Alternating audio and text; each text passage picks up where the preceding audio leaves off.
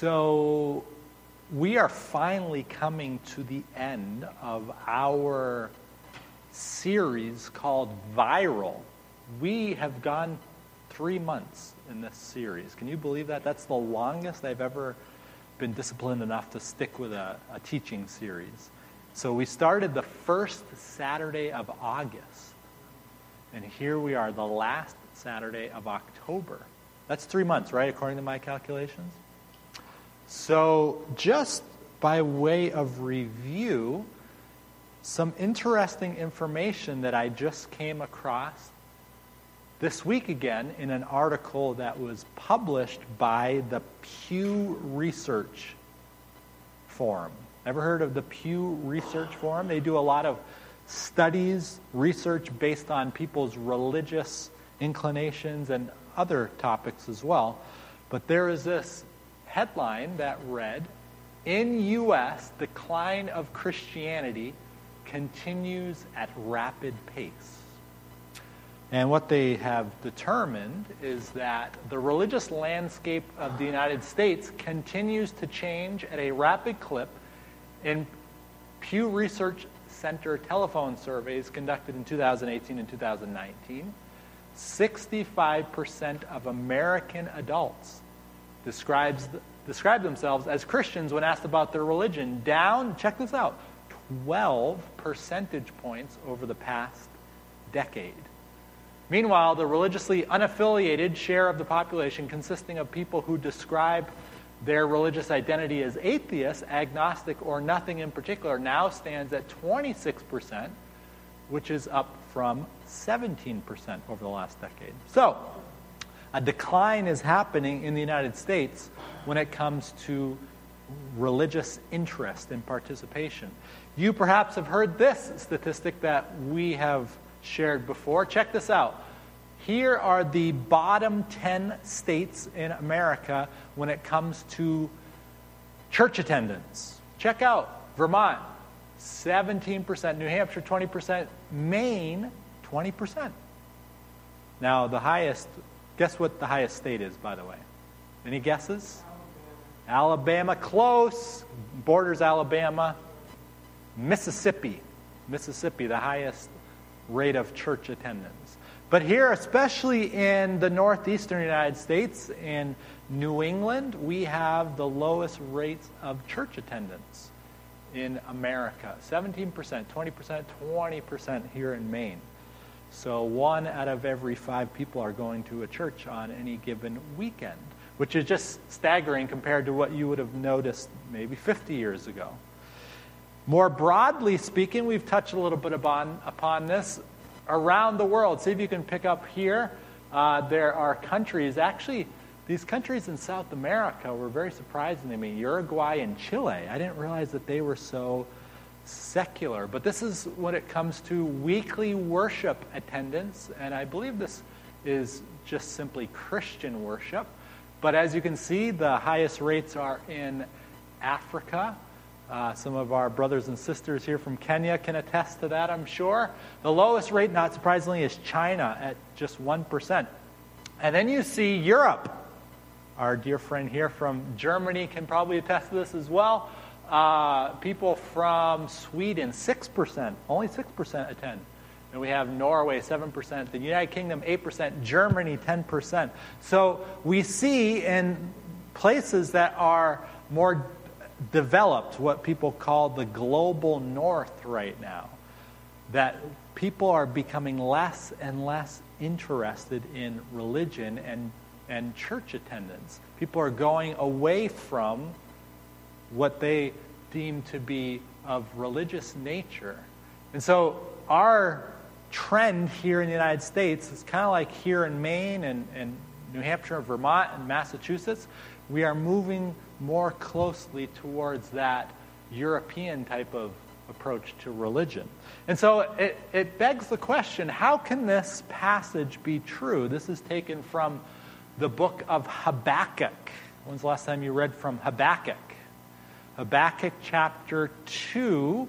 This, this, this proposal is put out there that there will come a day where the earth will be filled with the knowledge of the glory of the Lord as the waters cover the sea. There will come a time, this is saying, this is proposing, and we've looked at it from the last book of the Bible as well, the book of Revelation, where it said that there would come a time when the earth would be saturated with the knowledge of God, where the earth would be saturated with the glory of God.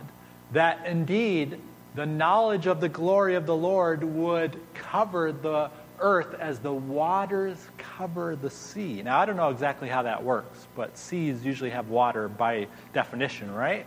And so it's like this is saturative. This is, this is a, a, a huge movement of God's glory, His love, His, the knowledge of Him. And we've been looking throughout this teaching series, finally now coming to the end. This is, I think, teaching number 12, where we are putting a little kind of cherry on top and bringing it all to a grand conclusion, all right? You have probably been waiting for this moment when it would finally end this whole series. I'm being facetious, of course. But there is this one other passage in the book of Revelation that has me intrigued.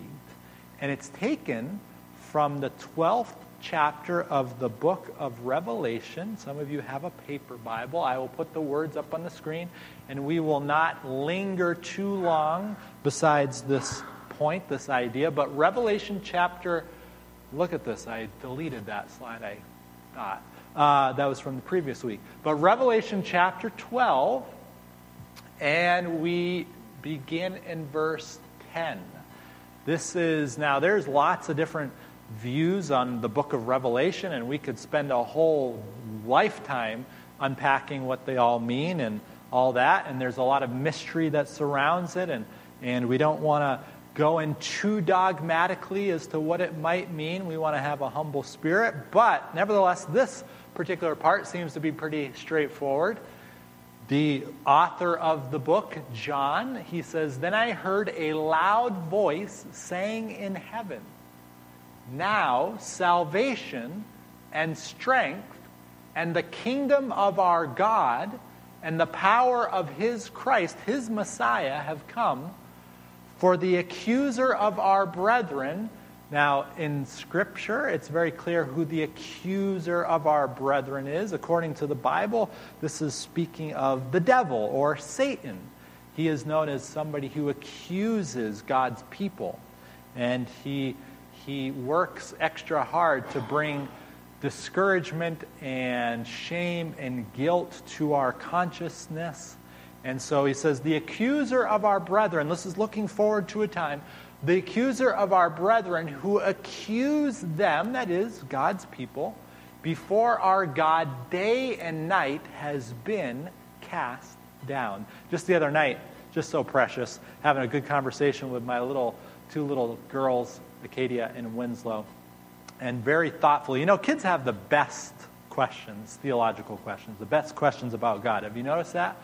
But uh, uh, a little Winnie, you know, five year old Winnie, she says to me, Daddy, Daddy, Daddy, why would God have created Satan if he is so bad? That's a very good question, isn't it? And we don't have time to unpack that. That's a, that's a deep question.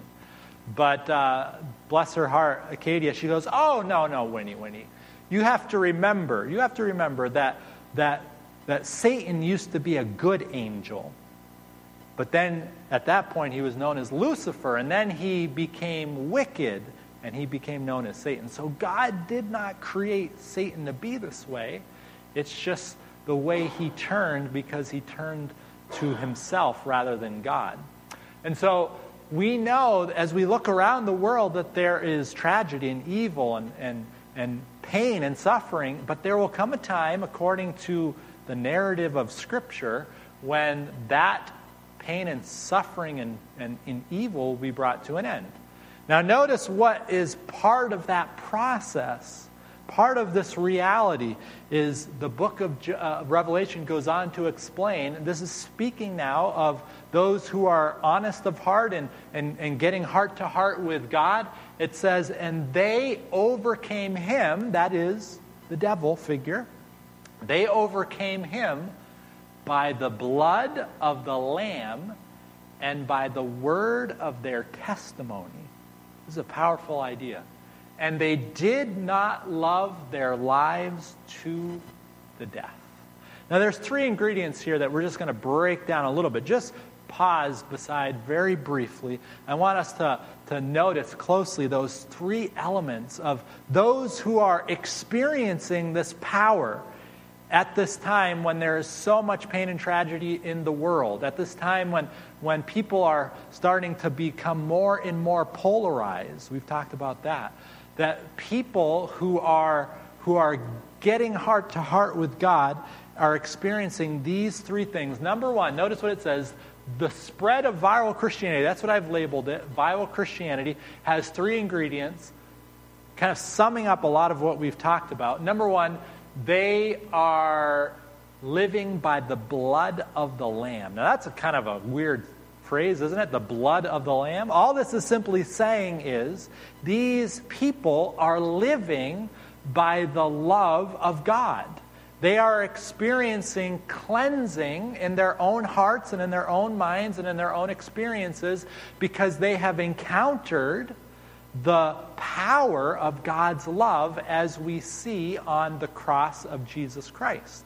We see by the sacrifice of Jesus. I was having a conversation, this is last week as well, with one of my Jewish friends, and he was remarking to me how he believed that God is waiting for humanity to help perfect his creation. And so it is our task as humans, and especially the Jewish mindset is thinking, especially Jews, are given this task of helping to perfect creation. And I said, you know? I can get on board with that idea. I said, however, human beings also need an outside source in order to empower us to participate in this act of perfecting the world. And what I mean by that, what he heard me saying was, oh, what you're saying is just God has to do it all. I said, no, no, no, no. But what I am saying is that we can only achieve this as we are motivated and compelled by this outside revelation of God's love. So, human beings, we are not naturally predisposed to wanting to think outside of our own well being. We are naturally, as I've observed in my own heart and maybe in the hearts of others, and certainly in the hearts of my children, we are naturally self centered. We are naturally inward focused. But we can, as the grace of God, and as we experience and as we look at the, the story of Jesus' death for us, by the blood of the Lamb, you and I can have our hearts turned outward as we appreciate and we, we, we have gratitude for what He has done for us. Now, the second one that I'm captivated by that I think is really interesting is that they overcame by the word of their testimony. The word of their testimony. That's one of the reasons why we have stories that we like to share. We like to practice telling our stories. That's what a testimony is. It's kind of an old fashioned Christian way of saying story. But that's what we do when we're sharing our stories. We are giving testimony. We are sharing from our own experience the truth about what God has done in our lives, in our experience. We're testifying to how our story aligns with God's story. We are testifying to how we have been changed by His grace. We're testifying to how, you know what? We don't have it all figured out, but that's okay because we have a God who has it all figured out and we can trust in Him. I like what you said, Paul, that God is proving Himself to be more trustworthy. Will I trust that God is faithful? Will I trust that He is good? Will I be willing to hand the reins over to Him? You know, when we tell our stories as well, the shame and the guilt and the things that, that, that trouble us, they lose more and more of their power. I'm thinking of, and um, perhaps some of you have read some of Brene Brown's works. She talks about how when we share our stories with other people, it has the power to, to, to loosen the, the chains of the shame that ensnare us. And so, as you've probably heard before, shame thrives in secrecy. And so we find people that we can share our stories with, and they have less power over us as we share those things. I remember uh, this powerful statement, and I've shared a little bit in the past with you about this young lady named Nadia Murad. She was uh, part of the Yazidi people in Iraq, and ISIS came in and took all of the women and small children and they took them into slavery and they killed all the men. This is, I know, a very tragic story. But they would take the women and they would do unmentionable things to them. And some of them, by God's grace, were able to, to break free, and they had people who would come and they would, they would rescue them. And so she was one of those young ladies that was fortunately rescued. And she went on to have her story be broadcast throughout the world. And articles written about her, and she wrote a book, and she actually won the Nobel Peace Prize a couple of years ago. And I read her book called The Last Child. And in the very last couple pages of her book, she shared this very, very powerful statement that I thought was really interesting, and it intersects with this idea. She noted this check this out. She said, Every time I tell my story, I feel that I am taking some power away from the terrorists. My story, told honestly and matter of factly, is the best weapon I have against terrorism. She was speaking specifically of ISIS. And so she said, even though it's painful to share her story, she knows that it's necessary to take a little more power away from those who were her oppressors. If that's true on the human plane, how true of it how, how much more true would it be for us as we declare our story and as the evil one tries to keep his grips on us, we share our story in a way that, that, that acknowledges the, the experience we've had, the pain we've had, the shame we've experienced. It, it loses its power over us more and more. And I was reminded of this again this week. Ellie shared a, a, a podcast with me that was Oprah's podcast. Maybe some of you have heard of Oprah. Anybody ever heard of Oprah Winfrey? But she was she was interviewing a gentleman by the name of William Paul Young. Anyone ever heard of William Paul Young? He wrote the book, uh, bestseller called The Shack, and uh, he details in this podcast his own journey and he was, unfortunately, I'm sharing really tragic stories this morning, but he was the son of a missionary family, and they went over to Papua New Guinea. And he went away when he was like six years old to a boarding school. And unfortunately, he became very quickly abused by other students and presumably teachers as well. And throughout his life, he struggled with shame and other addictions. And eventually, it came to the point where he uh, was having an affair with his wife's best friend, and his wife found out, and she said to him, I want to hear all the details. And he said, All the details? And she said, Yes. Well, little did she know that it would take four days for him to share his whole story to her. But he said, You know what? There was nothing more liberating, nothing more liberating than, uh, than sharing my story and the reality of my shame and my guilt and all of my my sin and my struggle. And eventually, through that whole experience, 11 years of healing it took him and his wife, eventually, uh, he actually came to the place as well where he just put it all on the line for God, and he didn't want God to bail him out because he was going through some financial struggles. And he actually told his friends, his closest friends, he said, I'm going to I'm going to be uh, in a financial struggle here. I do not want you to bail me out. Do not, I know you'll be tempted to do so. Don't, don't bail me out. And so, what was it? His house, he lost his house, he lost everything, he lost all his possessions, and he needed something to give to his children for Christmas that year because he had no money to really buy them anything. And he said, You know what? I'm going to write them a story. And he sat down and he started writing this book, the story that turned into The Shack. He made 15 copies of it at like Staples or somewhere, and then all of a sudden it went viral.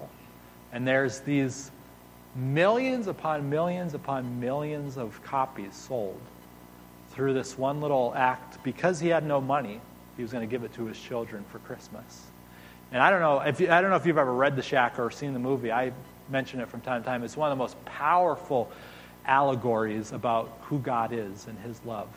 But his story, he was willing to share his story. And then lastly, we're going to wind down here, but lastly, they overcame by the blood of the Lamb, the word of their testimony, and it says they loved not their lives to the death.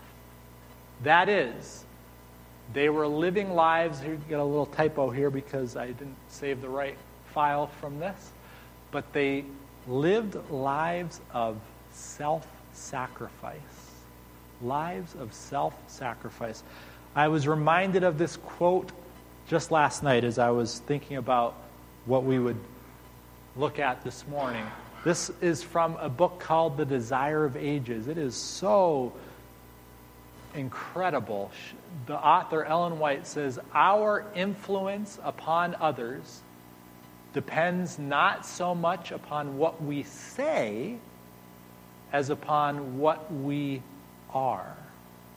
She says, Men, presumably, and women, may combat and defy our logic. They may resist our appeals, but a life of disinterested love is an argument they cannot gainsay. In other words, they can't, they can't refute it. She says, a consistent life characterized by the meekness of Christ is a power in the world. And I'm just feeling more convicted in my own heart and life. How can I go to an even greater degree of love for others? How can I not be so concerned with my own well being? How can I empty myself of pride and arrogance? How can I empty myself of selfishness? How can I allow the Spirit to work in and through me to such a degree that people, when they encounter me, experience a, an unmerited, unconditional love? I don't know if you've ever experienced that in your life. Have you ever experienced that where people, you just knew that they genuinely, honestly, completely cared about your well being, even more than them, their own well being? It's not very common, is it? I, am searching my own heart and my own mind, and of course, I have a beautiful wife. Beyond that, though, beyond that, I see it in you guys for sure. But even, even us here, we're supposed to be the loving people. We have our moments, don't we? And so, how can I be? I don't know. I don't. I don't know if I should expect it from from people, but how can I be that person? How can I just envelop people in this embrace that shows them that they are valuable and that they are important. And I'm not, I'm not friends with them for what they can do for me. I'm not friends with them so that they can join up with my religion, or I'm not friends with them so that they can believe what I believe, or I'm not friends with them so that they can do what I want them to do.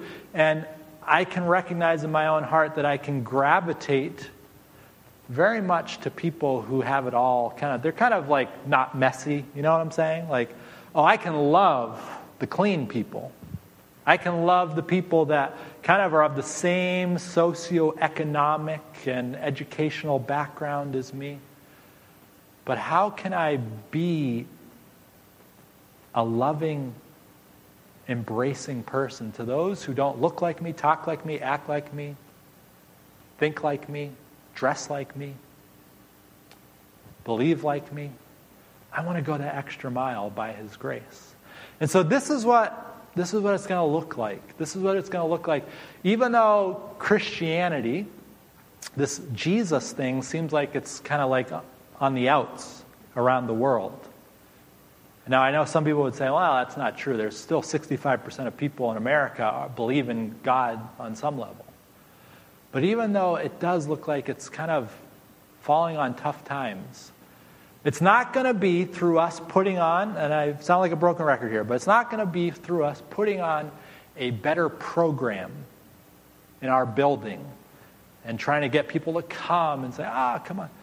It's not going to be like that. It's going to be us by God's grace as we embrace and are embraced by the love of Jesus It's going to be us as we just are unashamed to share our stories, and it's going to be by us living lives of. Did you notice that phrase she used? Let me go back to it. I think we lost it. It's this two word phrase disinterested love. What does that mean? Disinterested love. It's love without agenda. It's allowing God's love to flow through us so that others might feel like they're not a project or they're not some end that others are having an agenda for. And so you and I, by His grace, can be the hands and feet of Jesus as we allow the Holy Spirit to work in and through us.